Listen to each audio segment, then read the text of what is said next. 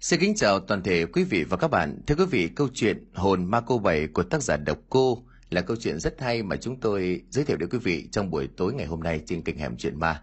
Ngay bây giờ thì chúng tôi mời quý vị và các bạn đến với nội dung câu chuyện này qua phần diễn đọc của Đình Soạn.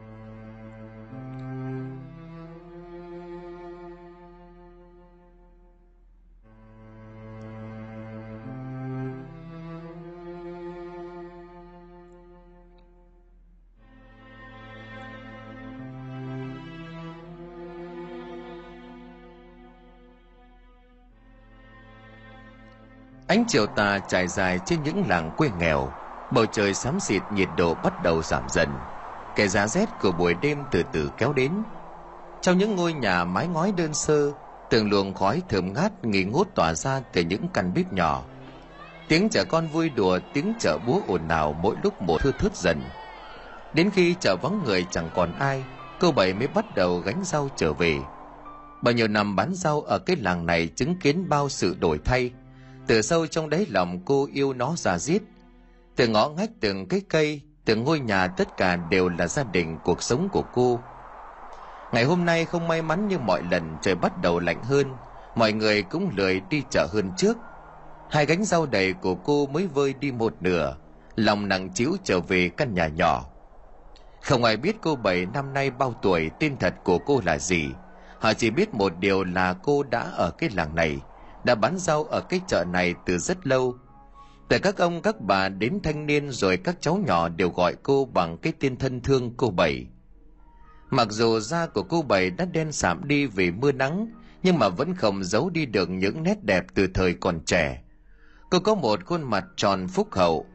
Hai gò má đầy đặn khỏe mắt mặc dù đã xuất hiện nhiều nếp nhăn, cộng với nó là đồi mồi và nhiều vết chân chim, nhưng đôi mắt bồ câu hai mí lại không bị suy sụp như những người phụ nữ cùng lứa.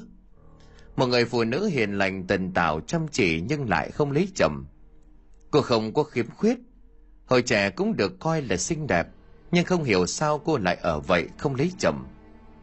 Cô bảy sống một mình trong ngôi nhà nhỏ sát ngôi miếu ngoài trời, dưới gốc đa to ở đầu làng.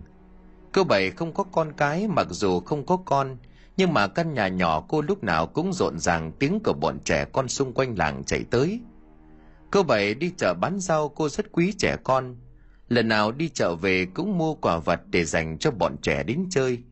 Cũng vì vậy cho nên chúng rất là quý cô. Hết lớp trẻ này cho đến lớp trẻ khác, chúng đều coi căn nhà nhỏ của cô bảy là một nơi vui chơi quen thuộc. Cô giống như là một người cô, người mẹ, mà lại giống như một người bà vừa thân thiện vừa bao dung lắng nghe mọi chuyện của trẻ con. Căn nhà nhỏ của bà bảy khá gần với ao làng. Cô có một ruộng rau lớn ngay bên cạnh đó. Sáng nào dân làng đi ra đồng cũng thấy hình ảnh của một người phụ nữ chăm chỉ gánh nước từ dưới ao lên tưới rau. Bất kể là trời nóng hay trời lạnh, ruộng rau của cô bảy trồng rất nhiều loại rau theo từng mùa. Rau của cô lúc nào cũng sạch non và ngọt người bán lại hòa đồng thân thiện cho nên mọi người ai cũng thích. Cô bảy về đến nhà khoảng hơn 6 giờ tối, nhẹ nhàng cẩn thận đặt những củ su hào, cùng chục bóc cải chưa bán hết xuống một góc nhà. Sau đó thì ra sân giếng múc một gáo nước vẩy lên cho chúng nó tươi. Sau đó thì mới đi nấu cơm tối. Căn nhà nhỏ lạnh lẽo khi có cô bỗng ấm áp hơn nhiều. Khói cơm bắt đầu tỏa ra trên khắp căn bếp nhỏ. Đồ ăn hôm nay của cô khá là đơn sơ, một vài cây xả, một bát nước mắm cà chua hành lá thơm phức, với một nồi canh bắp cải nấu với gừng ấm nóng. Đang loành quanh với con mèo đen vừa cười vừa nói dưới bếp, thì nghe tiếng người ngoài sân. Cô ra xem thì thấy thằng Tuấn nó vừa khóc vừa chạy sang nhà của cô. Đây không phải là lần đầu tiên nó xuất hiện bất ngờ như vậy. Tuấn năm nay học lớp 6 là một đứa trẻ ngoan, nhưng gia đình bất hạnh Bố nó là ông Nam một kẻ có tiếng trong làng, cờ bạc rượu chè say xỉn cả ngày. Mà hễ khi say thì lại quát mắng đánh đập ba mẹ con của Tuấn. Mẹ của Tuấn vất vả quần quật với ruộng đồng nhưng mà cũng chẳng đủ tiền cho bố Tuấn cờ bạc rượu chè. Ban đầu vì thương mẹ con của Tuấn cam chịu, nhẫn nhịn cuộc sống. Nhưng mà sau quá sức chịu đựng, mẹ đã đem theo em gái của Tuấn về nhà ngoại ở cách đây nửa năm Tuấn muốn theo mẹ nhưng mẹ nó không dám dẫn theo. Bà biết nếu như bà dẫn nó đi cùng thì ông Nam nhất định không tha cho mẹ con của bà. Mặc dù đối xử với mẹ và em không tốt, nhưng mà ông Nam đặc biệt có thiện cảm với đứa con trai duy nhất này. Lúc say rượu người có hơi men, hễ Tuấn làm gì không vừa mắt ông lại đánh nó. Nhưng những lúc bình thường vẫn lo toan quan tâm. Thế bạn bè của Tuấn có cái gì hay, cái gì ngon, cái gì đẹp, ông cũng đều sắm cho nó. Đây là đặc quyền duy nhất của Tuấn. Còn mẹ của nó và em gái của nó lúc nào cũng như là ô xin trong nhà. Bố nó có thể coi thường chửi bới đánh đập bất cứ lúc nào ông thích. Nhớ lại những lần mẹ nó bị bố đánh đập dã man, bóp cổ thật chặt. Mặc dù bà cố vùng vẫy khóc lóc cầu xin như thế nào, bố nó cũng không buông tha. Lần nào nhìn thấy cảnh đó nó cũng chỉ biết khóc lóc sợ hãi, thu mình lại một góc nhà. Vì thương mẹ cuối cùng Tuấn cũng bắt đầu học được cách cam chịu. Nó chỉ mong mẹ nó sớm ngày được giải thoát khỏi người cha vũ phu ấy. Vì vậy nó rất yêu mẹ, nên không bao giờ vòi vĩnh. Đến khi mẹ dẫn em bỏ về nhà ngoại, nó cũng không bắt mẹ phải đưa mình đi. Nó tình nguyện ở lại với bố bởi vì nó biết bố nó vẫn còn rất thương nó. Chỉ cần nó ngoan ngoãn trở lại, bố nó buông tha cho mẹ và em nó. Mẹ và em gái của nó sẽ hạnh phúc hơn hiện tại.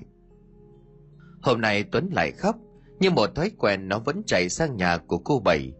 Nó đứng trước sân nhìn cô mà rưng rưng nước mắt. Cảm xúc vỡ hòa giống như một kẻ chết đuối sắp tìm được một chiếc phao cứu trợ. Cô Bảy là niềm an ủi duy nhất lúc này, cũng là người hiểu và thương nó nhất. Cô Bảy giống như người bà cũng như người mẹ thứ hai để cho nó trải nỗi lòng mỗi lúc yếu đuối. Nó nhìn thấy cô đi từ trong bếp ra thì liền lao nhanh vào bên trong lòng mà khóc lớn. Hóa ra hôm nay nhà nó hết gạo, không còn gạo để nấu cơm. Bố nó lại thua bạc cho nên chẳng có tiền. Về đến nhà chưa thấy nó cơm nước gì thế là ông thức lên, đánh trời đuổi nó ra khỏi nhà. Nó chỉ biết ngồi một góc mà khóc cho đến lúc ông Nam đi ngoài uống rượu mới dám chạy sang nhà cô Bảy. Cô Bảy vỗ về Tuấn rồi dọn cơm cho nó ăn cùng. Trong hội trẻ con trong làng hay tới nhà cô chơi, cô Bảy yêu thương Tuấn nhất vì nó là đứa trẻ đáng thương và hiểu chuyện nhất. Cô thường giấu bố mẹ Tuấn cho nó tiền mua bút, sách vở hay là đồ dùng học tập. Những ngày rảnh rỗi nó sang giúp cô nhặt rau dọn nhà. Nhìn nó khẳng khắc mọi ngày cô bày hỏi thăm thì mới biết. Cô giáo đã dùng đóng học phí. Tiền học từ đầu năm đến giờ tận hơn 5 triệu lần. Tuấn biết bố nó không có tiền. Nói ra sợ bị đánh cho nên không dám hỏi nhưng nếu không đóng tiền học thì sẽ không được lên lớp 7. Ngồi suy nghĩ một lúc cô Bảy quyết định khuyên Tuấn sau khi về nhà nên nói chuyện thẳng thắn với bố. Vì ông Nam có tính xấu xa thế nào thì vẫn là bố ruột của Tuấn. Đã là bố thì phải có trách nhiệm với con. Tôi cũng tin rằng kiểu gì thì ông Nam khi biết chuyện cũng không để yên, sẽ cố gắng vay mượn để lo cho đứa con trai duy nhất của mình được ăn được học đàng hoàng Cô quen ông Nam từ khi ông còn là đứa trẻ, cũng hiểu qua về tính cách của người này. Trước giờ ông Nam cũng là một người sĩ diện, có khi là do thằng Tuấn nó sợ bố nó quá, cho nên mới không dám xin tiền, rồi để cho mọi chuyện đi xa như vậy. Đêm hôm đó khi Tuấn về nhà, cô Bảy nằm chằn chọc không ngủ được. Năm nghìn, mười nghìn thì cô có, sẵn sàng cho nó chẳng toan tính gì. Nhưng năm triệu đối với một người phụ nữ đơn thân sống một mình, cả cuộc sống trông chờ vào cái ruộng rau trước nhà, thì đúng là quá khó khăn.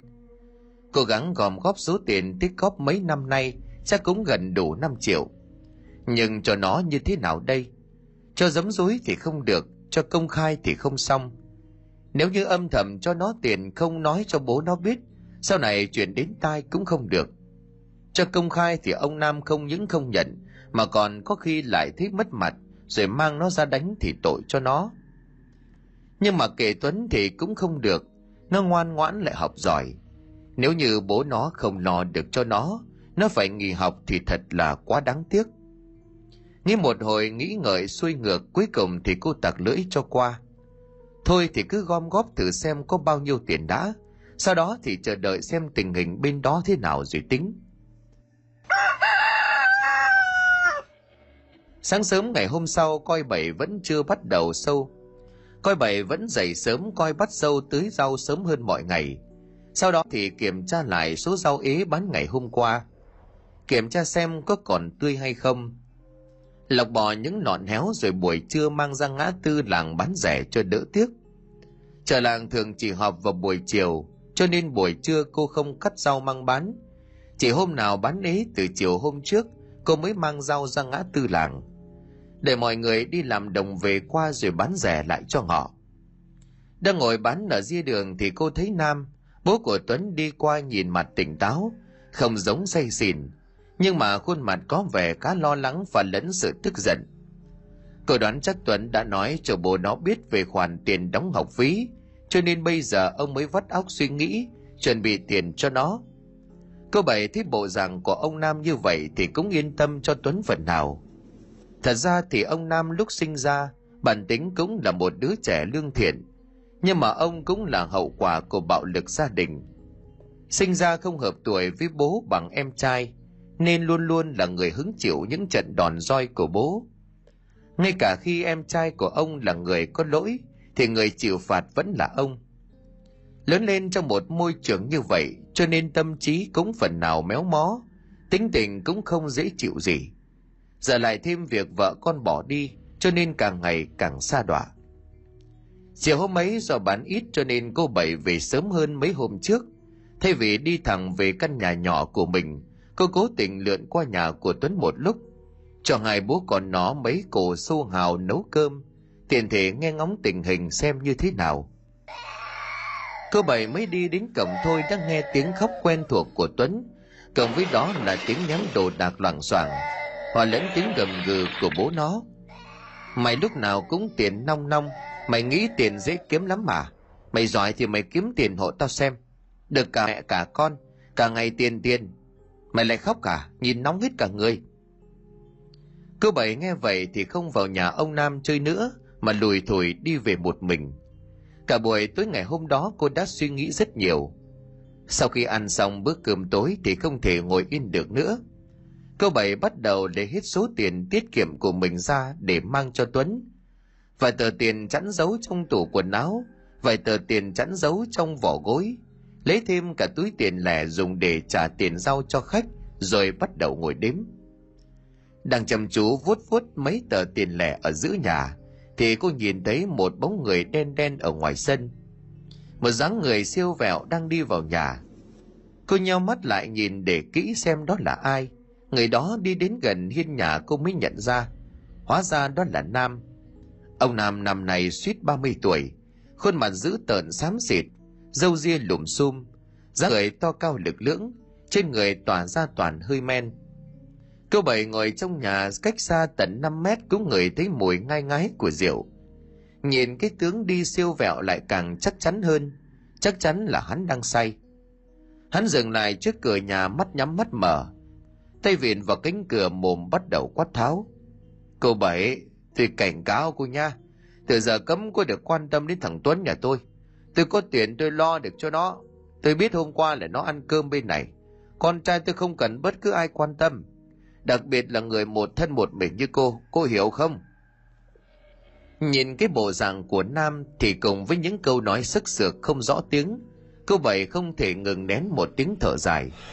Một người bố chỉ biết cờ bạc rượu trẻ một người bố chẳng lo được cho con, nhưng lại không muốn nhận sự giúp đỡ của người khác. Nghĩ thôi cũng cảm thấy bực bội. Cô liền tức giận hỏi lại nam. Cậu đính sống thế này đến bao giờ nữa hả nam? Như thế này là như thế nào? Hắn vừa rung chân vừa hất hàm hỏi lại. Tôi khuyên cậu thật lòng nam ạ thay đổi đi.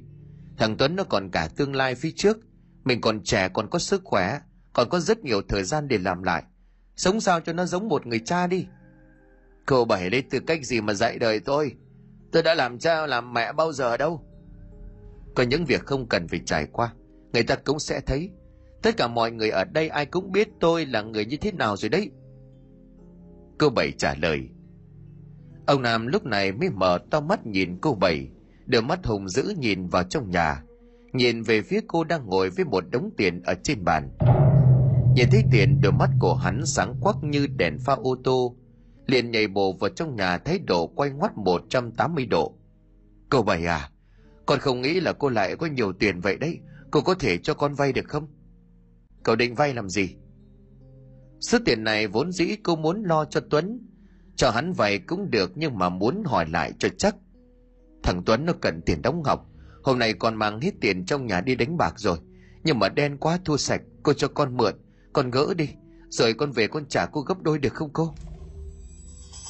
Hắn nhìn cô bằng một đôi mắt van nài, nhưng cô bảy lúc này tức giận không nói thành lời. Đến tận bây giờ mà hắn không chịu tỉnh ngộ với kẻ hít thuốc chữa này cô chẳng buồn nói chuyện nữa. Thôi anh nam này, anh về đi. Tiền này của tôi không thể cho anh mượn được. Tôi có mục đích sử dụng của mình rồi. Nam nghe cô bảy nói vậy thì bắt đầu khó chịu. Thế sao cô không luôn từ đầu là không cho mượn? Cô khinh thằng này không trả được tiền hay gì?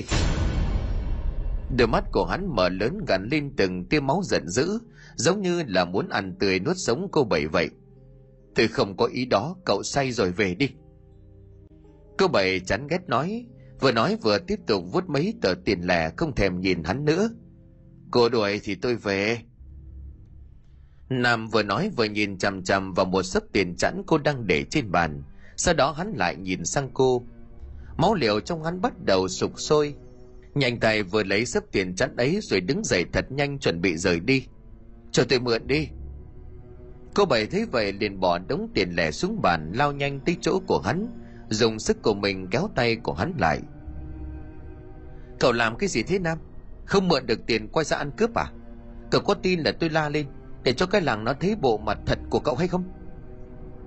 Hắn cũng không vừa vung tay mạnh một cái đã thoát khỏi đôi tay yếu ớt của cô bảy.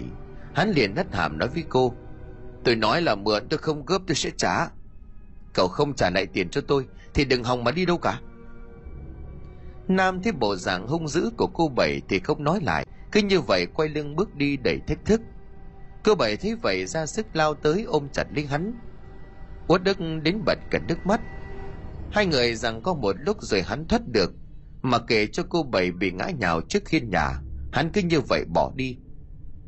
Cô bảy ngó nghiêng trong nhà một lúc rồi nhìn thấy chiếc đòn gánh rau của mình. Cô tiến lại cầm lấy nó rồi lao về phía của hắn cô dùng hết sức đập mạnh một gậy thật mạnh về phía của nam. Hắn lúc này chủ quan cho nên ngã nhào về phía trước, tiền trong tay đã vung vãi rơi đầy đất. Cơ bảy thấy vậy chết lặng một chỗ, đứng yên nhìn nam không nhúc nhích. Hắn cũng quay lại nhìn cô bảy đang sẵn hơi men ở trong người. Hắn rít răng kèn kẹt, máu điên nổi lên. Vòng dậy cướp lấy chiếc đòn gánh trên tay của cô bảy đập liên tiếp vào thân thể của cô. Hắn không biết đã đánh cô bảy vào đâu bao nhiêu cái, hắn cứ như vậy giáng những cây gậy đau điếng lên thân thể của cô, giống như là đang đánh một bao cát. Bao nhiêu uất ức, bao nhiêu khó khăn bực bội trong cuộc sống rồi nén từ bao giờ đã được xả hết lên cơ thể gầy gò của cô bảy. Hắn vừa đánh vừa hét lên, đi chết đi, bà già, chết đi, bà dám đánh tôi hả? Cô bảy bất ngờ trước những cú đánh như trời giáng của hắn, chỉ kịp ú ớ trong cổ họng vài ba câu rồi ngã vật xuống đất Thiết trời đầu đông khá là lạnh, trăng ngẩn mình sau những dải mây đen, cả khoảng không trước mắt của hắn lờ mờ. Ánh sáng duy nhất lúc này chính là ánh đèn vàng lờ mờ hắt ra từ căn nhà nhỏ của cô Bảy. Trước mắt kẻ say rượu lúc này là hình ảnh cô Bảy nằm quằn quèo dưới mặt đất. Máu đang chảy từ đầu của cô xuống mặt rồi vương đầy trên áo quần mặt đất. Nhìn thấy cảnh này hắn mới bừng tỉnh, khuôn mặt lộ rõ sự hoảng hốt. Ném vội cái đòn gánh sang bên ria đường đôi chân run rẩy tiến lại gần phía cô rồi gọi cô, cô, cô bảy cô cô bảy ơi! Nhưng mà hắn có gọi thế nào cô cũng không đáp lại. Đáp lại tiếng gọi của hắn chỉ là tiếng lạo xạo của cây cỏ tiếng vu vu của những cơn gió đầu đông. Nam tiến lại gần hơn. Hai hàm răng lập cầm va đập vào nhau. Hắn đưa tay lên mũi của cô bảy từ từ kiểm tra xem cô có còn thở hay không. Khuôn mặt của hắn tự nhiên tái mét lại. Cơ thể của cô bảy vẫn ấm nóng, nhưng không có chút gì là phản ứng lại với sự sống nữa. Ông nam dùng sức lay lay cơ thể của cô bảy vừa lay vừa lên tiếng gọi. Nhưng mà cô không đáp lại. Máu trên cơ thể của cô lúc này theo sức lay mà bám đầy trên tay của hắn. Một chất lỏng nhầy nhầy đỏ thẫm dưới ánh sáng đèn lờ mờ bốc lên một mùi tanh nồng giữa tiết trời lạnh giá. Hắn sợ lùi lại ra sau vài bước rồi quay lưng lại. Bà trần bốn càng siêu vẹo chạy. Trong đầu của hắn rỗng tuếch, không nghĩ ngợi được gì. Miệng liên tục lẩm bẩm, mình giết người rồi, giết cô bảy rồi, giết người phải ngồi tù, phải người tù, giết người rồi. Hắn cứ như vậy loạng choạng đi đến ao làng, vội vàng lao tới rửa tay. Hắn kể thật mạnh thật kỹ cho hết vết máu sau khi rửa sạch đôi tay, hắn bắt đầu hất nước lạnh lên mặt cho tỉnh táo. Giữa tiết trời đầu đông lạnh giá, hắn thẫn thờ ngồi bên bờ ao. Ngay lúc này, một suy nghĩ man dợ bắt đầu xuất hiện trong đầu của hắn. Hắn không muốn đi tù. Thế là hắn nhìn xung quanh lần lượt rồi tiến lại xác của cô bảy. Nhìn quanh nhà của cô một lượt tìm kiếm sợi dây thừng, rồi lôi xác của cô xuống bờ ao hắn buộc cơ thể của cô vào một hòn đá lớn rồi lăn mạnh xuống ao. Nước bắn lên tung tóe, phải mất 5 phút xem xét tình hình. Thế không có gì lạ thường, nam mới thở vào nhẹ nhõm. Tất cả những việc của hắn làm và thân thuộc đến mức kỳ lạ. Sau khi giải quyết xong cái xác, hắn men theo con đường vừa rồi, dùng đất vội lên những vết máu còn vương lại. Sau đó thì dọn sang rìa mương hai bên đường sau đó thì giấu chiếc đòn gánh dính máu vào bụi tre. Khoảng hơn ba giờ sáng thì mọi chuyện coi như là sạch sẽ. Ông nam cẩn thận nhặt từng tờ tiền nãy làm rơi trên đường, sau đó lại vào nhà vơ sạch đống tiền lẻ vương vãi trên bàn. Tiền tay tắt điện đóng cửa cẩn thận cho cô bảy, rồi bình tĩnh ra về, giống như chưa có chuyện gì xảy ra. Số tiền nam lấy của cô bảy cả tiền chẵn, cả tiền lẻ, tổng cộng khoảng 4 triệu bảy hắn chẳng nghĩ nhiều ngay ngày hôm sau đã mang tiền đi đánh bạc. Nhưng mà lần này hắn may mắn hơn nhiều. Không những không trắng tay như bao lần, mà lại còn phất lên phơi phới, thắng liền thắng. Thoáng cái đã có chục triệu trong tay, hắn về nhà ném thẳng lên bàn một cọc gần 6 triệu cho tuấn. Tiền đóng học của mày đó, liệu hồn mà hoành cho tử tế đi. Còn dư tiền thì đi ngay ra ngoài chợ, mua ít thịt hay là cái gì ngon ngon về nấu ăn, mua thêm cho tao ít rượu trắng tuấn nhìn thấy bố như vậy lại có thêm động lực để cố gắng. Quả đúng là niềm vui của trẻ con thật giản dị và đơn sơ. Nó không biết bố nó kiếm tiền như thế nào. Có thể là vay mượn, có thể là thắng bạc. Nhưng mà điều đó chứng tỏ bố nó vẫn rất quan tâm đến nó. Chỉ cần có vậy thôi thì nếu bố nó say rượu có đánh nó thì nó vẫn vui vẻ, mà không cả thán câu gì. Chiều ngày hôm đó, tuấn ra chợ mua đồ ăn ngon nó nhanh nhỏ qua chỗ của cô bảy thường ngồi bán rau nhưng không thấy. Nó buồn lắm, vừa buồn lại vừa lo. Bình thường dù nắng hay mưa thì cô vẫn ở đây, chỉ khi nào ốm mới nghỉ. Nó muốn báo tin vui cho cô biết. Vậy mà hôm nay cô không có đi chợ. Nó cứ đứng đó, cũng có vài ba người lớn cũng ở đó, ai cũng thắc mắc về cô bảy. Đến lúc ăn cơm xong thì nó lén lút qua nhà của cô bảy nhưng nhà cô lại im lìm, cửa đóng không một ánh đèn. Con mèo đen của cô nằm dài dưới bếp kêu lên khản cổ vì đói. Tuấn đi lòng vòng quanh gốc đa, quanh ngôi miếu, rồi lại vòng ra ngoài sân. Nó gọi cô bảy không biết bao nhiêu tiếng nhưng không thích cô trả lời. Cuối cùng ngồi bên bếp lửa lạnh ngắt, vuốt ve con mèo đen một lúc. Thấy nó đáng thương liền chạy về nhà mang cho nó một chút đồ ăn. Cô bảy cứ như vậy mà mất tích ba bốn ngày liền dân làng bắt đầu lo lắng cho cô. Một vài người lớn đã đến căn nhà nhỏ tìm cô, nhưng không thấy. Cô bảy không có quê, cô đã gắn bó với làng này rất lâu rồi. Riêng phần tuấn nó nhớ cô bảy cũng lo lắng, nhưng nó nghĩ nhất định cô sẽ quay trở lại, cho nên ngày nào cũng giúp cô chăm sóc con mèo mun. Còn kẻ giết người là ông nam thì vẫn nhởn như không hề hối lỗi, coi như là không có chuyện gì xảy ra ngoài những lúc ra đồng thì ngày nào cũng như ngày nào, cờ bạc và rượu chè. Sự mất tích của cô bảy mãi mãi là một bí mật cho đến một buổi sáng cuối tuần đẹp trời. Cách ngày của cô mất tích khoảng hơn một tuần. Một vài người dân dậy sớm ra đồng chỉ đi qua ao làng đã phát hiện ra một xác người phụ nữ đang trôi nổi trên mặt nước. Giữa người còn buộc một chiếc dây thừng, đầu dây còn lại thì cũng đang nổi trên mặt nước. Đó là một cảnh tượng hãi hùng ai nhìn thấy cũng phải hoảng sợ, không thể nào quên được. Cả thân thể trắng bệt trưng phình nổi lên khỏi mặt nước. Trên mặt vẫn còn tàn dư của những vết máu đen. Mắt mũi miệng đều đã bị biến dạng. Toàn thân bốc lên mùi thối giữa rồi mỗi bâu kín da thịt. Họ nhà giỏi thì lúc nhúc từ đầu đến chân. Một phần cơ thể bị cá ăn, một phần bị lòi ăn nhô ra cả bộ xương trắng. Không thể nhận diện được gương mặt đây là ao làng nhưng mà ít người qua lại. Cái sắc nổi lên từ khi nào cũng không ai hay. Nhìn thấy cảnh tượng ấy, ai cũng phải buồn nôn. Vài người phụ nữ còn bị dọa cho hoảng hốt. Ốm sốt suốt mấy ngày mà không dám ra khỏi nhà. Nhảy quần áo đang mặc trên thi thể cùng với việc điều tra dân sinh trong làng. Người ta đoán ra ngay đây chính là thi thể của cô bảy. Người ta chỉ suy luận đơn giản, chắc là cô ra đồng chăm rau không may bị té bể đầu rồi loạn choạng ngã xuống ao chết đuối. Cũng có rất nhiều người đau lòng thương cảm trước cái chết của cô bảy. Một người phụ nữ cô độc tần tảo nhưng bất hạnh. Ở chôn xác của cô trong nghĩa trang của thôn, cầu nhau góp tiền tổ chức cho cô một đám tang đơn giản. Đám ma của cô bảy không có con cái thúc trực, cũng chẳng có người thân cho nên chẳng ai báo công an hay điều tra nhiều về cái chết bất ngờ của cô. Đám tang của cô bảy tiếng khóc tiếng đưa thì âm mỉ khắp làng. Nam ở nhà biết tin dân làng đã tìm được xác của cô bảy dưới ao. Lòng của hắn nóng như lửa đốt. Có chút lo lắng và hoảng sợ nhưng rồi tặc lưỡi cho qua. Thản nhiên như không có chuyện gì. Thấy thằng tuấn khóc hắn còn động viên dỗ dành. Hắn vẫn ra ngoài uống rượu gặp mấy cả nhậu thế người ta nói chuyện thương tiếc cho số phận của cô bảy. Hắn cũng chẳng im, cũng giả vờ, cũng tỏ ra đau xót, thương cảm như ai. Ban đầu hắn không muốn đến căn nhà của cô bảy thêm lần nào nữa, nhưng có tật giật mình. Sau khi suy nghĩ kỹ lưỡng thì hắn quyết định vẫn tham gia đám ma của cô để dân làng đỡ dị nghị. Thứ hôm đó mọi người ngồi kín sân nhà cô bảy, kèn trống thê lương người đứng người ngồi. Bên cạnh gốc đa còn đốt một đống lửa lớn một người phụ nữ lớn tuổi ngồi sưởi ấm xung quanh với một khuôn mặt ủ rũ. Nam vừa đi đến sân ngọn lửa đột nhiên bốc lớn.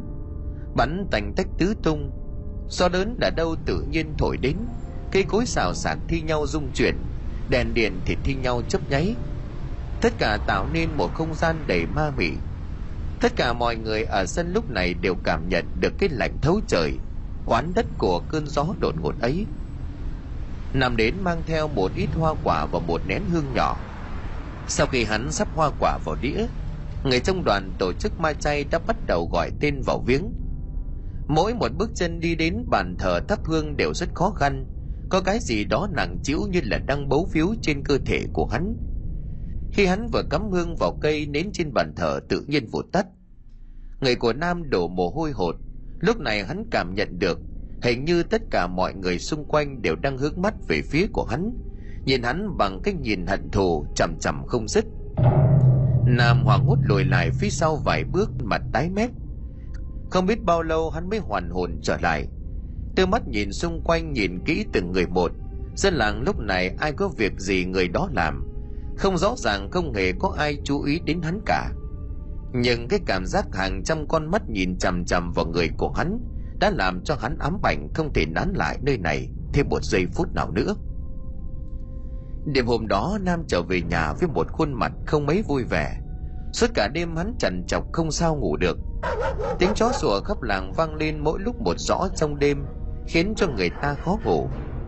Con chó của nhà nam cũng vậy, nó sủa mỗi lúc một nhiều. Thỉnh thoảng chu lên mỗi khi có gió mạnh, khiến cho hắn cảm thấy rụng mình chiếc cửa sổ hướng ra đường nhà hắn bỗng nhiên bật mở. Khí lạnh ập vào khiến cho chiếc giường ngủ lạnh buốt. Hắn kéo chăn lên kín người rồi kéo lên cho tuấn sợ tuấn lạnh. Cánh cửa ngoài cửa sổ kia va đập vào vách nhà tạo nên những âm thanh kéo kẹt gây sợ.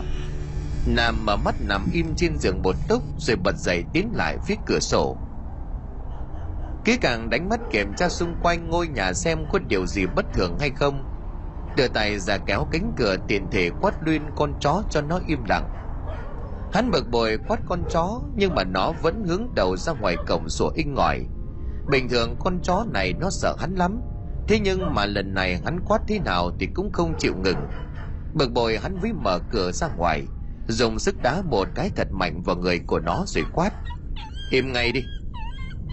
Con chó quay đầu lại nhìn nam một lúc, nó đau đớn rên ư ử trong họng sau đó thì ngồi sụp xuống cục luôn đôi tai, nhưng mà vẫn không quên hướng con mắt dữ tợn về phía cầm. trời đã lạnh, lại còn mưa, gió rít từng cơn đầy lạnh lẽo. Năm bật điền sân đảo mắt thêm một vòng nữa, cho đến khi chắc chắn không có ai mới yên tâm đóng cửa lại, quay vào trong nhà lên giường và nằm ngủ. Chờ mắt được một lúc bên tai lại nghe thấy tiếng kéo kẹt được phát ra từ chỗ cửa sổ, làm cho nam bừng tỉnh hắn vùng dậy quay sang phía phát ra tiếng kêu. Bất chợt cánh cửa sổ của nhà hắn bị gió thổi bật tung ra. Nhưng rõ ràng trước đó, chính tay của hắn đã chốt cài cẩn thận. Hắn từ từ ngồi dậy đặt chân xuống đất rồi từ từ tiến tới phía cửa sổ, ngó ra bên ngoài rồi lẩm bẩm. Có chuyện gì vậy chứ? Chẳng nhẽ là then cửa hỏng. Trước mắt của hắn mọi thứ vẫn bình yên, tĩnh lặng đến kỳ lạ. Ngoài trời vẫn mưa, không khí vẫn lạnh lẽo một vài cơn gió nhẹ thổi vào mặt của hắn lạnh thấu xương. Bản thân hắn nhìn xuống chốt cửa, nó vẫn còn nguyên vẹn, không hề có dấu hiệu bị cậy hay phá. Một chiếc chốt cửa chắc chắn như thế này thì không thể nào bị gió thổi bật ra được. Hắn quay sang nhìn con chó nó vẫn nằm im, chắc chắn không có người lạ vào đây quay lại và nhìn về phía giường tuấn vẫn còn đang ngủ say. Hắn tự chấn an bản thân chắc lúc ấy mình cài then chưa chặt cho nên bị gió làm bật chốt. Hắn nén sợ hãi cài lại chốt cửa sổ, cẩn thận kiểm tra từng chút một phía an tâm quay vào trong giường. Cả người của nam nóng gian mồ hôi vã ra như tắm. Mặc dù chấn an bản thân mọi thứ đều bình thường, nhưng hắn vẫn không an tâm. Quay ngang quay ngửa trần trọc không sao ngủ được. Sáng hôm sau là ngày chủ nhật, thằng tuấn không phải đi học, cho nên không dậy sớm còn nam thì do cả đêm không ngủ được. Khuôn mặt vốn mờ mịt, quầng mắt lại thâm hơn. Hắn ngồi sóng xoài trước hiên nhà nhìn về phía nhà của cô bảy. Mới sáng sớm, tiếng kèn trống đau thương đã vang lên khắp căn nhà. Hắn đang miền màn suy nghĩ về mấy chuyện lạ từ hôm qua đến giờ, thì nghe như là tiếng thút thít của thằng tuấn ở phía trong nhà. Bố ơi bố ơi. Nghe tiếng của con gọi hắn huệ oải đứng dậy đi vào trong nhà hỏi chuyện gì mày dậy thái rau chuối cho lợn đi, ngủ gì mà ngủ lắm thế? Đêm qua con mơ đấy, con mơ thấy cô bảy bố à cô mặc một cái áo trắng mỏng lắm, mặt mũi trắng nhợt, máu be bét túa ra kín mặt, tóc thì ướt sũng. Cô đứng bên ngoài cửa sổ cứ vẫy gọi con. Cô bảy nói là, tuấn ơi, cô thương con lắm, đi với cô không con? Con nhìn thấy hình dáng đó thì con sợ lắm, nhưng mà không nghĩ ra đó là cô bảy, cho nên là con không có trả lời mãi khi mà cô quay đi, con mới nhận ra cái bóng lưng của cô. Con gọi cô mãi mà cô bảy không có chịu quay lại. Con lao nhanh xuống giường định theo cô mà tự nhiên cánh cửa sổ tự động đóng lại. Con cày mãi không được, thế là cô bảy đi mất. Nó vừa nói vừa khóc, từng câu từng nói của nó như là một vết búa đập thẳng vào đầu của ông nam. Trong đầu của hắn bắt đầu dấy lên một sự sợ hãi khó tả. Nhìn thấy vẫn như vậy thì ông nam cảm thấy rất khó chịu, lớn tiếng rồi quát mày là cái thể loại ăn lắm mơ nhiều, nuôi tốn cơm tốn gạo không được việc gì cả. Dậy mà làm việc đi. Mơ này mơ kia nó lại còn khóc lóc như đàn bà. Tao nhìn thôi đã thấy mệt rồi đi này, dậy ngay đi. Quát con như vậy nhưng bản thân của hắn cũng không vui vẻ là mấy. Sau khi tuấn thức dậy đi ra ngoài rửa mắt, hắn bình tĩnh ngồi xuống thành giường, đưa tay lên lau mấy giọt mồ hôi đang chảy ở trên trán. Hắn nghĩ thầm chẳng nhẽ hôm qua là ma tìm đến tận nhà ở ngoài kia vẫn còn tiếng kèn trống dai dẳng đau lòng đến khó chịu. Hắn bực bội đấm mạnh một nhát thật mạnh xuống giường, chẳng nhẽ lại trùng hợp đến như vậy. Trời bắt đầu tối, cơn thèm rượu lại tái phát chân tay của nam lại ngứa ngáy không ngớt. Hôm nay hắn đã quyết định không ra khỏi nhà, nhưng nhà ông hải bản thân chí cốt từ hồi còn đi chăn trâu, đang nấu dỗ cho bố, đang thèm mà lại được một bữa rượu thịt phí. Hắn không nhìn được cho nên nhận lời mang sang đến khi chào tạm biệt mọi người để về nhà thì đã hơn 10 giờ đêm. Hắn lúc này đã say mềm, chẳng còn biết trời đất là gì nữa. Bầu trời âm u lạ thường không gian trên đường cũng ảm đạm. Người dân trong làng ai cũng đi ngủ, chỉ còn một vài ngôi nhà vẫn còn thức. Ánh sáng mập mờ từ những ngôi nhà vẫn còn thức, hắt ra con ngõ nhỏ. Bóng hình liêu siêu của hắn đổ xuống mặt đất, khuôn mặt đờ đẫn, đầu óc trống rỗng hắn đi đến đâu thì chó sủa đến đó. Tiếng chó sang sảng hướng về phía của hắn, nhưng hắn không hề quan tâm. Nhìn nam lúc này chẳng khác gì một con nghiện đang vật vờ không nhà ở ngoài đường. Từ nhà ông hải về đến nhà hắn thì chỉ cách một con hẻm nhỏ. Bình thường đi mất ba phút là đến nơi. Thế mà hôm nay hắn chẳng biết đi bao lâu, đi mãi mà không thấy nhà của mình đâu. Sương mù càng lúc càng nhiều đến khi hắn tỉnh táo lại một chút thì nhận ra điều này, thì đã rơi vào một khoảng không tĩnh lặng. Không gian tĩnh lặng đến mức hắn còn nghe được tiếng thở khò khè, về tiếng tim đập nhanh trong lồng ngực của mình. Năm lão luyên nhìn xung quanh chỉ có một màn sương mờ ảo, hai bên rìa đường là những bụi tre sừng sững, cả người bắt đầu ớn lạnh da gà nổi lên từng cục. Gần 30 năm sống trong ngôi làng nhỏ này, từng con đường ngõ ngách hắn đều thông thạo cho dù là say mềm đi nữa thì cũng không thể quên được đường từ nhà thằng bạn thân về nhà mình. Nhất là đoạn đường chỉ có vòn vẹn vài trăm mét Tề chấn an bản thân hắn men theo con đường mòn đi tiếp. Mắt mũi mở to hết mức có thể để định hình xem mình đang ở đâu. Đi được khoảng bốn năm mươi bước chân thì tự nhiên sương mù tan dần. Trước mắt của hắn là một dạng tre đầu làng, lối mòn đi vào ngôi nhà nhỏ của cô bảy đêm qua sân nhà còn đông đúc kẻn trống, thế mà đêm nay chẳng có một bóng người. Cửa nhà cô bảy không đóng, mới đứng ở lối ra vào nhà thôi mà đã ngửi thấy mùi hương thơm ngát. Trong nhà hắt ra một thứ ánh sáng lập lòe của những cây nến. Thông qua ánh sáng nến, hắn lờ mờ nhìn thấy bóng hình của một người phụ nữ đang đi đi lại lại ở trong nhà. Không biết là do men rượu hay là do trí tưởng tượng không tốt, hay là do hắn không biết sợ là gì lúc này hắn lại tự nhiên quên mất chính mình đã giết chết cô bảy. Hắn cứ như vậy đi vào trong sân, nhìn vào trong nhà xem ai lại đi vòng vòng trong nhà của cô bảy. Hắn muốn tò mò nhìn kỹ xem là ai, nhưng mà khi vào trong nhà rồi nhìn quanh, co cấp một lượt lại chẳng có ai. Không biết từ đâu một luồng gió lạnh luồn qua gáy. Cái lạnh mới khiến cho hắn bừng tỉnh nhận ra mình đang ở đâu, đang làm gì. Nam toan quay lưng bỏ đi, thì nghe thấy tiếng động nơi góc nhà. Hắn giật mình nhìn sang thấy đòn gánh dính đầy máu đổ sóng xoài dưới đất. Hắn nhìn kỹ chiếc đòn gánh một lượt rồi mặc kệ cho nó rời đi. Bước đến hiên nhà bất chợt nhớ lại điều gì đó hắn tự lẩm bẩm. Chiếc đòn gánh này quá quen. Hắn chợt nhớ đến chiếc đòn gánh mà hắn dùng để đánh chết cô bảy đang được giấu kỹ trong bụi tre ở ngoài kia. Trong đầu lại hiện lên một dấu chấm hỏi lớn chẳng nhẽ lại là chiếc đòn gánh ấy mình đã giấu kỹ lắm rồi không có lý nào bây giờ nó lại xuất hiện được ở đây Nam nghi nghi quay lại trong nhà nhìn lại về phía chiếc đòn gánh dính máu vừa rơi khi nãy. Kỳ lạ là lúc nãy nó còn nằm đó, hắn đã nhìn thấy nó còn nghe thấy tiếng nó rơi. Mới có mấy giây thôi mà nó lại biến mất ngay trước mặt của hắn. Nam nhăn mặt ngờ ngờ nói đủ cho mình nghe. Chẳng nhẽ nãy mình hoa mắt nhìn nhầm chăng? Chỉ sau đó vài giây thì hắn đã bị dọa cho hoảng sợ, không ngậm được miệng lại. Khi hắn vừa hướng mắt lên khỏi mặt đất thì đã va phải một đôi mắt của người trước mặt. Trước mắt của hắn là hồn ma của cô bảy với một bộ đồ trắng toát một mái tóc nửa bạc nửa đen buông thõng dài đến ngang lưng. Khuôn mặt be bét máu một đôi mắt dữ tợn nhìn chằm chằm vào mắt của hắn nến trong nhà rung lắc nghiêng trái nghiêng phải rồi thay nhau bị dập tắt hồn ma của cô bảy tự nhiên tiến lại về phía của hắn bên tay của hắn vang lên những âm thanh của cô bảy Hắn hoảng sợ không biết cô đang nói gì, chỉ nghe loáng thoáng trả tiền trả mạng. Khuôn mặt tái mét, tay chân run rẩy, quay lưng bỏ chạy. Nến trong nhà đã tắt ngoài trời lại không có ánh trăng.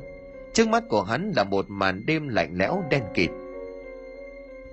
Hắn loạn choạng chạy được vài bước không biết vấp phải cái gì mềm mềm, liền bị ngã mạnh xuống sân. Đang ra sức bỏ chạy thì lực ngã khá mạnh, ngã nhào về phía trước, đập người xuống quả sân bê tông khiến tay chân của hắn chảy xước bật máu đau ê ẩm. Đặc biệt là chân trái không biết đè vào cái gì mà đau điếng không cử động được. Hắn quay lại nhìn xuống chân bên cạnh chân hắn lúc này là một chú mèo với một cặp mắt xanh lè tròn xoe. Nó an nhiên nhìn hắn ngã sau đó thì nha răng kêu lên những tiếng nghèo nghèo đầy đáng sợ. Không quan tâm đến chiếc chân đầu nữa, nam lồm cồm bỏ dậy lết chân bỏ chạy về nhà. Phải chờ cho đến khi về đến nhà đẩy cửa lao vào ngồi sụp xuống giữ nhà thẫn thần một lúc lâu hắn mới hoàn hồn trở lại. Lúc này thằng tuấn đã ngủ say, nam ngồi chấn tĩnh lại một lúc rồi mới dậy, bật điện kiểm tra vết thương tay chân của hắn bị chảy xước máu dì ra vừa đau vừa rát, dính chặt vào chiếc áo thun dài tay của hắn đang mặc. Ở khỉu gối bên trái còn bị đỏ và sưng một cục lớn. Hắn ra giếng dùng nước lạnh rửa sạch vết thương một lượt, dùng thuốc tím bôi vào những chỗ xước. Nước lạnh xối lên chân tay lạnh ngắt khiến cho nam tỉnh rượu. Làm xong hết mọi việc cũng gần 12 giờ đêm, chuẩn bị tắt điện đi ngủ thì hắn bỗng giật mình khi nhìn thấy tuấn nó đang nằm ngủ ngon lành ở bên cạnh một con mèo đen sì con mèo đó đang ngủ ngon lành bên cạnh tuấn. Nhớ lại chuyện vừa xảy ra với mình ở nhà cô bảy. Ông nam tức lắm, khuôn mặt hùng hồ tiến lại phía giường sách đầu của con mèo buôn lên. Thẳng tay quăng nó ra khỏi cửa nhà. Con mèo bất ngờ bị làm tỉnh, nó liền vùng vẫy, kêu lên một tiếng đầy chói tai. Nam vẫn mặc kệ, phải ném nó ra ngoài sân đóng chặt cửa lại thì hắn mới yên tâm mà lên giường đi ngủ. Được một bữa rượu say cộng thêm với cơ thể đau nhức mệt mỏi, đêm ấy nam không thể nào ngủ được.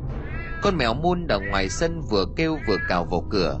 Con chó của nhà hắn nuôi thấy con mèo lạ cứ gầm gừ, sủa inh ỏi cả đêm. Hắn phải quát liên tục mà nó không ngừng. Hắn vắt tay lên chán vừa nằm suy nghĩ đến cái chết của cô bảy. Trong lòng bắt đầu le lói sự sợ hãi. Hắn cứ nghĩ chết là hết làm gì có cái chuyện ma quỷ trả thù dọa nạt này kia? Thế mà từ ngày người ta phát hiện ra xác của cô bảy, thì tự nhiên bao nhiêu chuyện lạ xảy ra, khiến cho hắn phải thay đổi cách suy nghĩ. Hắn vừa nghĩ vừa bực mình. Đáng ra hôm đó nên cho hòn đá to hơn, nên buộc chặt hơn. Có lẽ xác cô bảy không nổi lên, dân làng không phát hiện ra, có phải là yên ấm hơn không? Vừa suy nghĩ vừa nhìn sang thằng tuấn, nó vẫn còn đang ngủ ngon lành hắn nhìn nó rồi lại nghĩ đến chiếc chân đau. Không biết là mai có đỡ không để đi mượn trâu, cày nốt mấy thước đất mà còn cho nước vào. Chứ người dân làng người ta cấy xong hết rồi. Mà cũng đã dài rồi mà nhà mình chưa làm gì thì hắn cũng bắt đầu xót ruột. Nam càng mong trời mau sáng thì thời gian trôi qua càng lâu. Trời tờ mờ sáng đất tỉnh dậy, nhưng mà cái đầu gối sưng đỏ hôm trước này đã chuyển sang tím tái. Bước chân xuống giường cũng rất khó khăn chẳng còn cách nào khác nam đành gác mọi công chuyện ở lại tiếp tục nằm trên giường cố gắng tìm kiếm một giấc ngủ ngày gần 5 giờ sáng thì thằng Tuấn cũng tỉnh dậy và chuẩn bị đồ đi học như mọi khi. Nam đang nằm yên trên giường theo dõi từng cử chỉ của con trai. Nó hôm nay có vẻ không giống như ngày thường. Không cần hắn gọi Tuấn đã biết dậy. Nó ngồi im trên giường hơn 15 phút, suy nghĩ vấn đề gì đó rất lâu rồi mới xuống giường. Đánh răng rửa mặt xong xuôi lại quay vào nhà ngồi đờ đẫn. Hắn thấy con trai của mình lạ như vậy thì ngồi dậy hỏi han xem nó làm sao. Mày bị làm sao đi Tuấn? Hồi được cái mặt ra không lo mà chuẩn bị đi học đi còn gì. Tuấn ngồi giữa nhà vút ve con mèo môn, mắt cũng dính lên người của nó. Không biết là suy nghĩ điều gì nên không nghe thấy bố hỏi. Hắn nằm trên giường không thấy Tuấn trả lời thì bật dậy ngó sang. Tuấn định quát con thì sự chú ý của hắn dừng lại ở con mèo. Không biết con trai của ông mang con mèo này từ đâu về nhà, nhưng hắn rất có ác cảm với nó. Sáng ra nhìn thấy nó đã thấy khó chịu bực bội trong người. Tuấn! Ông Nam hồ lớn làm cho Tuấn giật mình, vội ngoảnh mặt lên nhìn bố mà giả lớn. Mày điếc à Tuấn, tao hỏi mày không có trả lời. Thế khuôn mặt của bố hiện rõ sự khó chịu Tuấn sợ sệt trả lời. Bố hỏi gì con thế bố? Con mèo này mới lôi đâu về đấy? Mèo của cô Bảy đó bố ạ. À? Chiều hôm qua con thấy nó quanh quẩn ở cổng nhà mình Thấy thương quá cho nên là con mang về nuôi Hai chữ cô Bảy như là xét đánh ngang tay của Nam Hắn nhìn cậu con trai mà mình thương yêu nhất lớn giọng quát, Vứt ngay Ai cho mày nuôi mèo Còn chó ngoài kia chưa đủ tốn cơm tốn gạo hả Vứt ngay ra ngoài kia cho tao Nhà này không có thừa cơm mà đứa con này con kia Tuấn liền lý nhí trong cổ họng. Con mèo này nó đáng thương lắm bố à Nó không quan nhiều đâu, Cô Bảy chết rồi không có ai chăm sóc nó.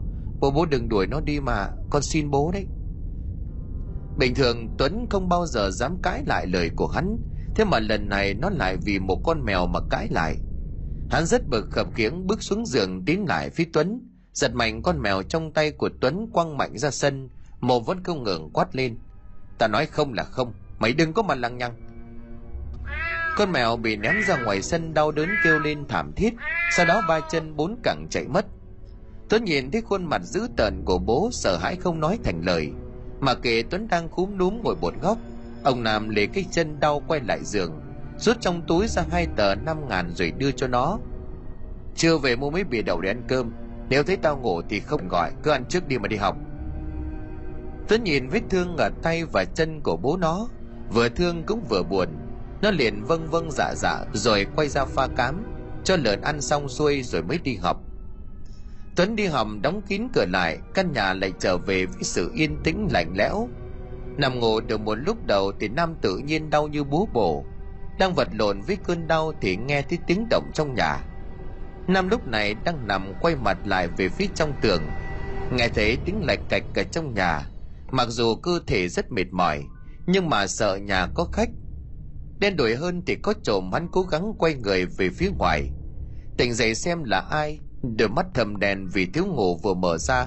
Hắn đã giật mình nhìn thấy một người đứng trước đầu giường. Mặc dù đang là ban ngày nhưng nhà hắn ngược hướng mặt trời. Chứ muốn xây như vậy để tránh nắng mùa hè. Cái cửa đóng lại kín mít, ánh sáng duy nhất trong nhà lúc này chính là những vệt sáng luồn qua các khe hở của cánh cửa tàn vật trong nhà. Ban đầu nam nghĩ là người nào đó đầu của hắn lúc này quay cuồng nên không nhìn rõ hình dáng cũng như khuôn mặt. Định mở miệng ra gọi hỏi xem mai đang đứng ở bên cạnh, thì bất chợt nhận ra, cơ thể của mình không thể nào nhúc nhích nổi. Như có cái gì đó nặng hàng trăm tấn đang đè trên da thịt hắn, đè nặng lên phế quản khiến cho hắn khó thở. Không thể cất thành lời hắn muốn ú ớ cũng không được. Ra sức vùng vẫy chân tay nhưng không có kết quả ngay lúc ấy thì chị thấy người nóng hơn, mồ hôi mồ kê cứ theo đó mà chảy ra đầm đìa. Hai con mắt vẫn còn đang mở to, nhưng lại không nhìn rõ bất cứ cái gì. Cái bóng đèn ấy không còn đứng vững nữa, nó từ từ tiến lại gần hơn. Đứng sát giường của nam người cúi xuống, một luồng khí lạnh dần dần áp sát vào mặt của hắn. Một khuôn mặt người đối diện dần dần hiện ra, là cô bảy. Khuôn mặt trắng bệch máu me chảy kín khắp mặt chỉ lộ ra đôi môi nhợt nhạt và hai con mắt trắng. Nhìn chằm chằm vào hắn vô hồn, miệng liên tục lẩm bẩm. Tại sao lại giết tôi? Tại sao lại giết tôi? Tại sao lại ác thế? Hắn hốt hoảng mặt biến sắc, cắt không còn một giọt máu. Lông chân, lông tay trên người dựng ngược cả lên. Sự xuất hiện của oan hồn cô bảy ngay trong nhà của hắn khiến hắn bất ngờ không thể tin vào mắt của mình đôi mắt của cô bảy đang từ trạng thái lãnh đạm bỗng trở nên dữ dằn. Từng tia máu hẳn lên đỏ như là máu long lên sòng sọc. Hai khuôn mặt áp sát vào nhau, tiếng thở dài của hắn càng lúc càng gấp gáp hơn, tim đập mỗi lúc một nhanh hơn.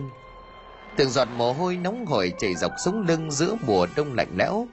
Hắn bây giờ chỉ muốn vùng dậy khỏi giường, lao thẳng ra phía có ánh sáng. Nhưng mà cho dù cô cố gắng vùng vẫy như thế nào thì chân của hắn vẫn không thể động đậy. Cho dù chỉ là một chút mà thôi, dường như có một sức mạnh vô hình nào đó đang giữ cho nam lại, khiến cho hắn không thể cử động được. Hai bàn tay nhăn nheo lạnh lẽo của cô bảy bất ngờ đưa lên bóp chặt cổ của hắn, ra sức mà bóp. Toàn thân của hắn cứng đờ lại, hai hàm răng cắn chặt vào nhau. Ngay giây phút ấy, hắn tưởng chừng như là mình đã tắt thở chuẩn bị bước sang thế giới bên kia. Trong khoảnh khắc ấy, hắn đau đớn, cảm thấy mình như là sắp chết ngạt ở dưới nước vậy. Hắn đang vùng vẫy và kêu gào. Cô bảy, tha cho cháu. Cháu biết sai rồi, cô bảy ơi. Hắn càng cố gắng vùng vẫy mà đôi tay ấy lại càng bóp mạnh hơn. Âm thanh ma mị một lần nữa vang lên. Ta sẽ dẫn thằng tuấn đi.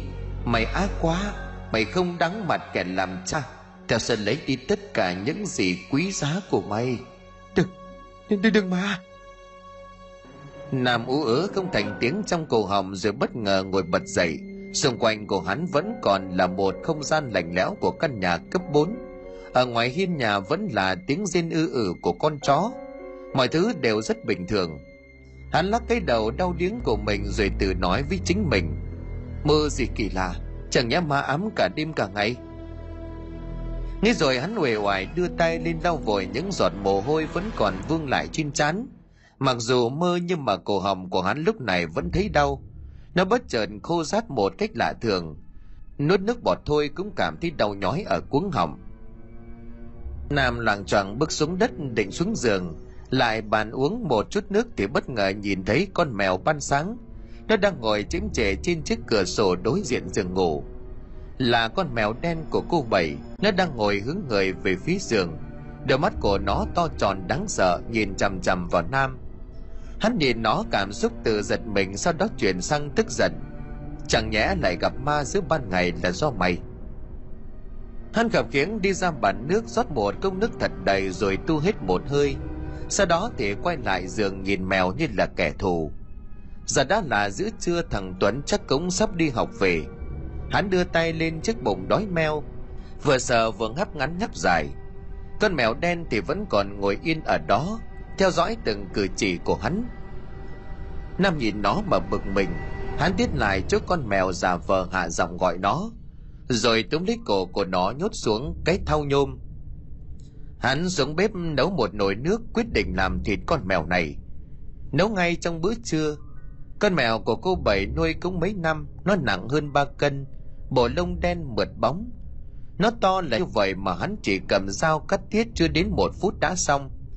Dưới bàn tay khô bạo của hắn thì con mèo chẳng kịp dãy rủa hay là kêu lên cầu cứu, mà đã bị tạt thẳng một siêu nước nóng vào người. Hơn 11 giờ trưa thì Tuấn về đến nhà.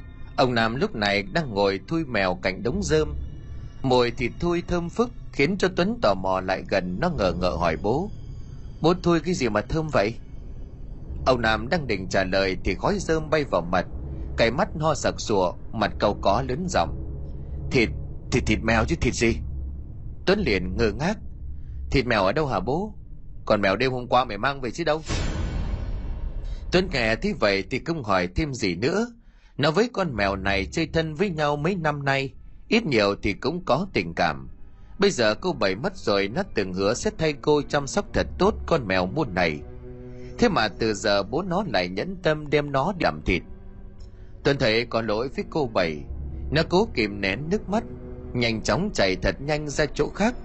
Dừng lại trước cửa chuồng lợn, nhìn con lợn nái sắp đẻ đang nằm thở hồn hển ở một góc chuồng mà òa khóc rừng rức lợn ơi bố thịt mèo rồi suốt từ lúc đi học về mặt của tuấn nhợt nhạt ủ rũ chẳng nói với bố một lời nào chiều hôm đó ông nam nấu thịt mèo xào lăn thơm phưng phức, nhưng mà cả bữa trưa tuấn chỉ ăn đậu, không đụng một miếng nào. Ban đầu mày uống rượu với thịt mèo cho nên hắn không để ý đến thái độ của tuấn. Phải đợi đến mãi cuối buổi thì mới nhận ra. Thằng tuấn hôm nay kỳ lạ, không những không ăn một miếng thịt nào mà còn không thèm nói năng gì nữa. Hắn bực lắm lớn tiếng hỏi, thằng kia, hôm nay mày thế nào? Từ sáng đến giờ tao thấy mày như là cái thằng mất hồn đấy tuấn ngồi đối diện hắn mặc dù nghe rõ ràng từng lời của bố hỏi, nhưng cậu vẫn không trả lời. Ông nam tức quá đặt mạnh chiếc đũa xuống mâm rồi tiếp tục tra hỏi. Mày câm à? Bố mày hỏi mày cũng không trả lời. Mày có tin giờ tao đánh mày không? Mày có tin không cái thằng câm này? Lúc này tuấn mới òa khóc, nó vừa khóc vừa ú ớ trả lời. Bố ác lắm, bố giết cô bảy rồi, giờ còn ăn thịt mèo của cô bảy bố ác lắm nam nghe con trai nói như vậy thì cũng trột dạ vừa hoang mang vừa ngạc nhiên. Khuôn mặt từ từ tức giận chuyển sang hoang mang liền vặn hỏi tuấn. À ai nói với mày như thế? Cái thằng này mày nghe ai nói sang bậy rồi về mày nói với bố mày thế hả? Tuấn nghe bố sang sảng như vậy thì càng khóc lớn hơn. Ông Nam nghĩ đến việc có ai đó biết hành vi giết người của mình, bị ai đó phát hiện, sau đó thì loan tin đến tai của Tuấn, thì trong lòng càng tức giận. Hắn vừa nói vừa vung vẩy đẩy về phía của Tuấn khiến cho nó ngã nhào về phía sau. Ai? Ai nói với mày là tao giết cô Bảy? Mày nói xem ai để tao tao giết cả nhà nó? Tuấn bị ngã lồm cồm bò dậy, nhìn thẳng vào bố rồi gào lên. Còn tự biết chẳng ai nói với con cả. Nói xong nó vùng vằng đứng dậy chạy ra ngoài sân Vừa chạy vừa khóc Tuy nhiên độ chạy nhanh thì Tuấn vẫn chỉ là một đứa trẻ Không thể nhanh bằng ông Nam Hắn thấy Tuấn chạy ra ngoài cũng vùng dậy, Quên luôn cả chiếc chân đau đang bị sưng tấy. Hắn lao thẳng ra ngoài sân chạy theo Tuấn, Hùng hồ túm cái cổ áo của nó rồi lôi lại. Lực kéo của hắn khá mạnh, Tuấn lại gầy gò nhẹ cân.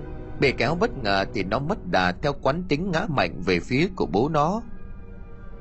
Mày mà không nói chuyện rõ ràng thì đừng hòng mà đi đâu. Nói nhanh, Ai đã nói với mày như thế? Mày mà không nói tao đánh được có kêu. Hắn vừa quát tháo vừa lại hiên nhà cua lấy cây chổi chít, sau đó thì hung hăng tiến lại phía Tuấn. Trước mắt của Tuấn lúc này bố của nó đáng sợ không khác gì một con dã thú đang săn mồi, mà Tuấn có thể trở thành miếng mồi ngon của bố nó bất cứ lúc nào. Không ai nói với con cả. Thế sao mày biết? Hắn liền nhớ miệng hỏi lại Tuấn xong thì chữa lời. Sao? Thế thì ai đã gieo rắc vào đầu của mày cái suy nghĩ về bố của mày như vậy? Nhìn thấy bố chuẩn bị dùng chổi quất mình, Tuấn ú ớ nói, Hôm qua còn đang mơ thấy cô Bảy, Cô ấy nói là bố ác lắm. Bố đánh chết cô ấy xong còn vứt xác xuống ao. Cô ấy nói sẽ giúp con giải thoát khỏi một người bố ác đâu phải nhẫn tâm. Nghe con nói như vậy Thì Nam yên tâm hẳn. Vậy là không phải trong làng có tin đồn nhảm về hắn. Nhưng mà ngọn lửa tức giận trong hắn Thì chưa thể dập tắt. Hắn cầm cuống chổi đánh mạnh vào người của thằng Tuấn. Vừa đánh hắn vừa đành nghiến. Này thì độc ác này Này thì giải thoát này. Mày giỏi thì mày luôn đi. Đừng có quay về cái nhà này nữa. Mày thử đi ra khỏi cái nhà này xem ai quan tâm mày, Ai cho mày ăn, cho mày uống. Cái thằng con bất hiếu này. Tuấn bị đánh đau trong lòng uất ức. Nó nghe bố nó nói thì liền đứng dậy, Chạy một mạch ra ngoài cổng khuất khỏi tầm mắt. Trong sân lúc này chỉ còn lại một mình Nam với con chó ngồi yên trên bậc thềm. Hắn đứng chôn chân giữa sân nhìn theo bóng dáng gầy gò của Tuấn ở ngoài cầm Trong lòng bắt đầu thấy tội lỗi, hối hận vì đã đánh nó đau như vậy.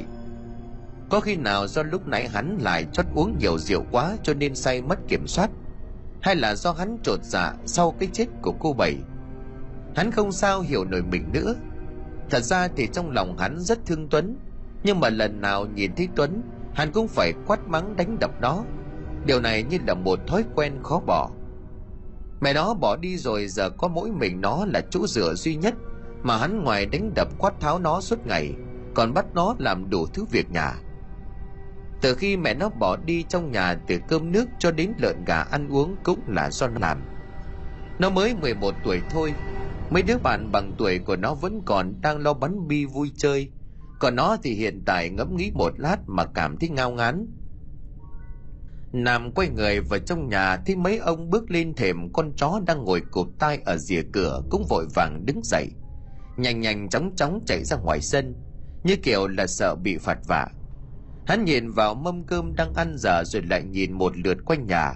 Đồ đặc trọng chơi đơn sơ chẳng có chút nào ấm áp. Hết nhìn nhà rồi lại nhìn xuống mâm cơm, đôi mắt dừng lại ở chai rượu trắng dưới mâm. Hắn tự nói với chính mình, chẳng lẽ lại sống như thế này mãi?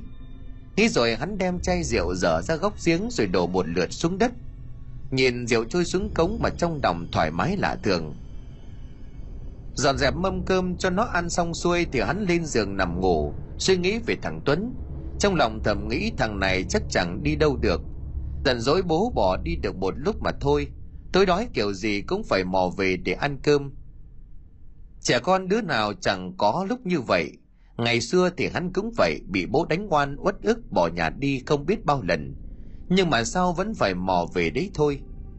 nghĩ đến đây thì hắn chợt nhớ lại những kỷ niệm thời còn nhỏ của mình.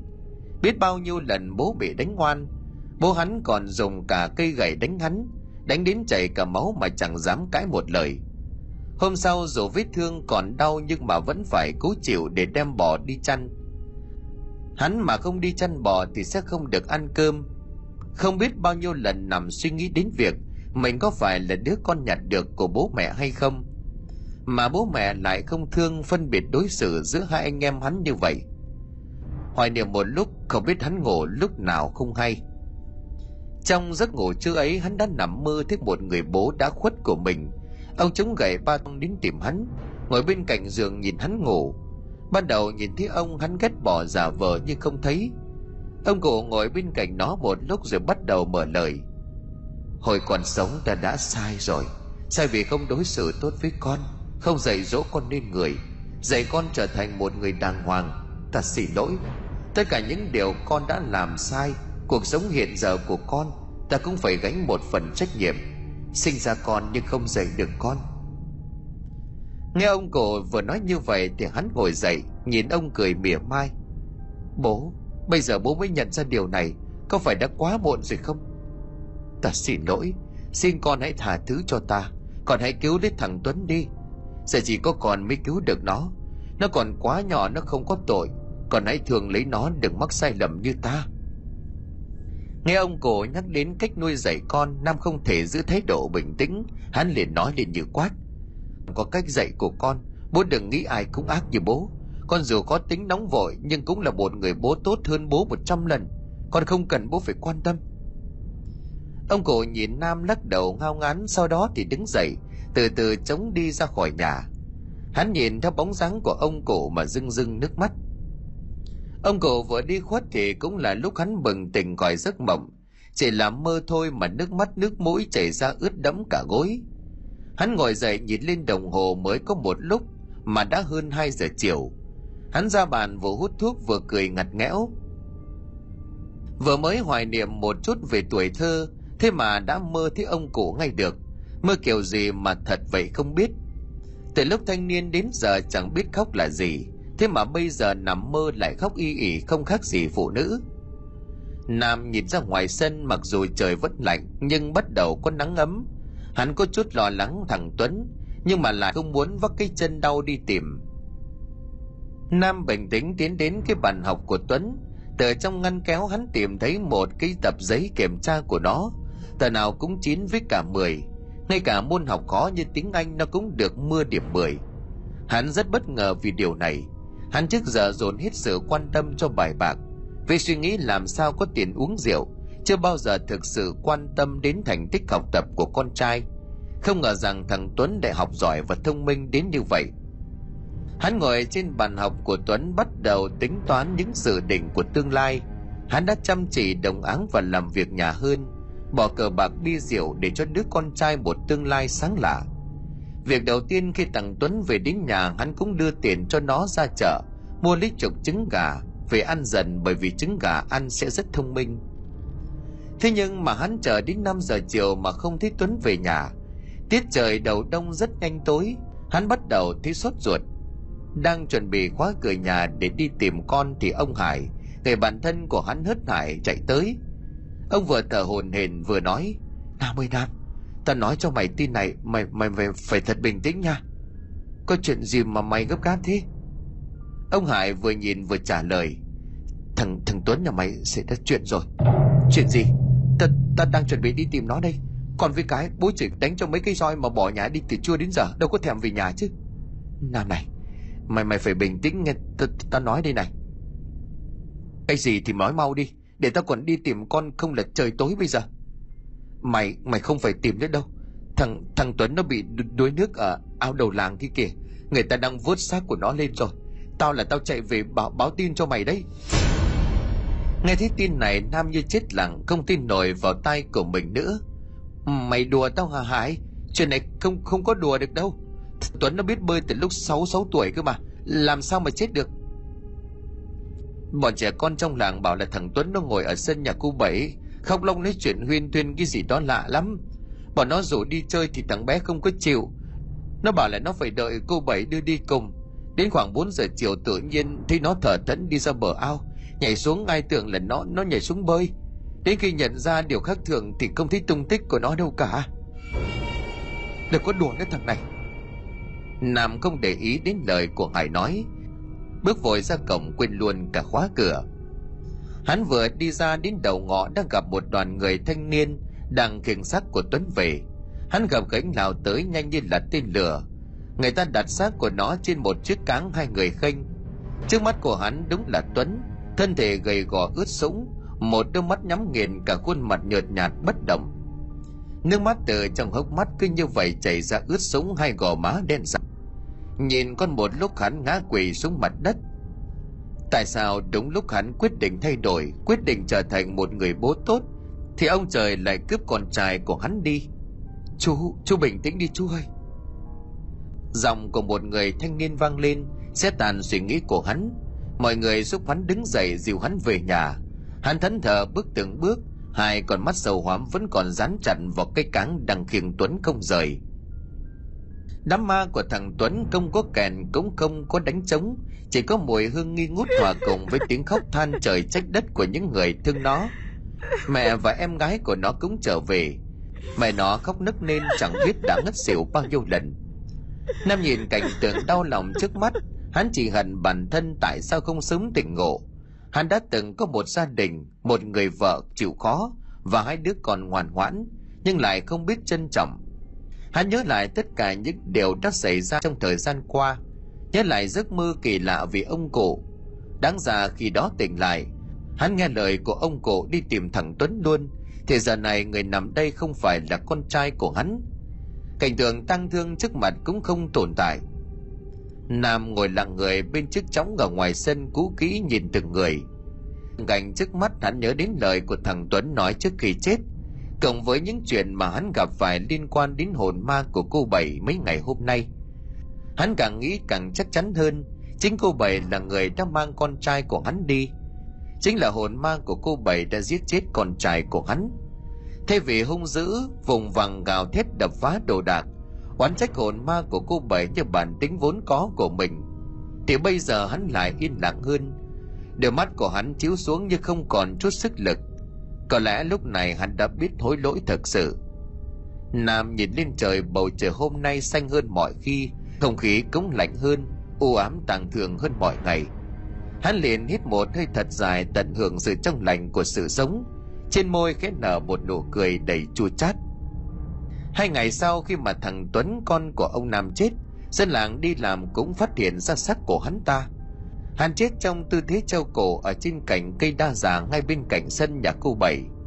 Cả cơ thể cứng đờ trông rất khó coi, nhưng trên khuôn mặt lại nở một nụ cười thanh thản. Dưới sân nhà cô bảy, người ta còn phát hiện ra một chiếc đòn gánh dính máu, đen kịt từ bao giờ. Để lại chuỗi sự việc xảy ra trong tháng vừa qua, có lẽ dân làng ai cũng hiểu câu chuyện thâm sâu phía sau. Nhưng không ai nói thành lời cũng chẳng ai nhắc đến cô bảy hay ông năm và thằng tuấn nữa. Vợ và con gái của ông nam sau cái chết của thằng tuấn cũng không quay lại quê hương. Có lẽ họ không tha thứ cho hắn, cho nên đám ma của hắn cũng không ai về đo hương khói.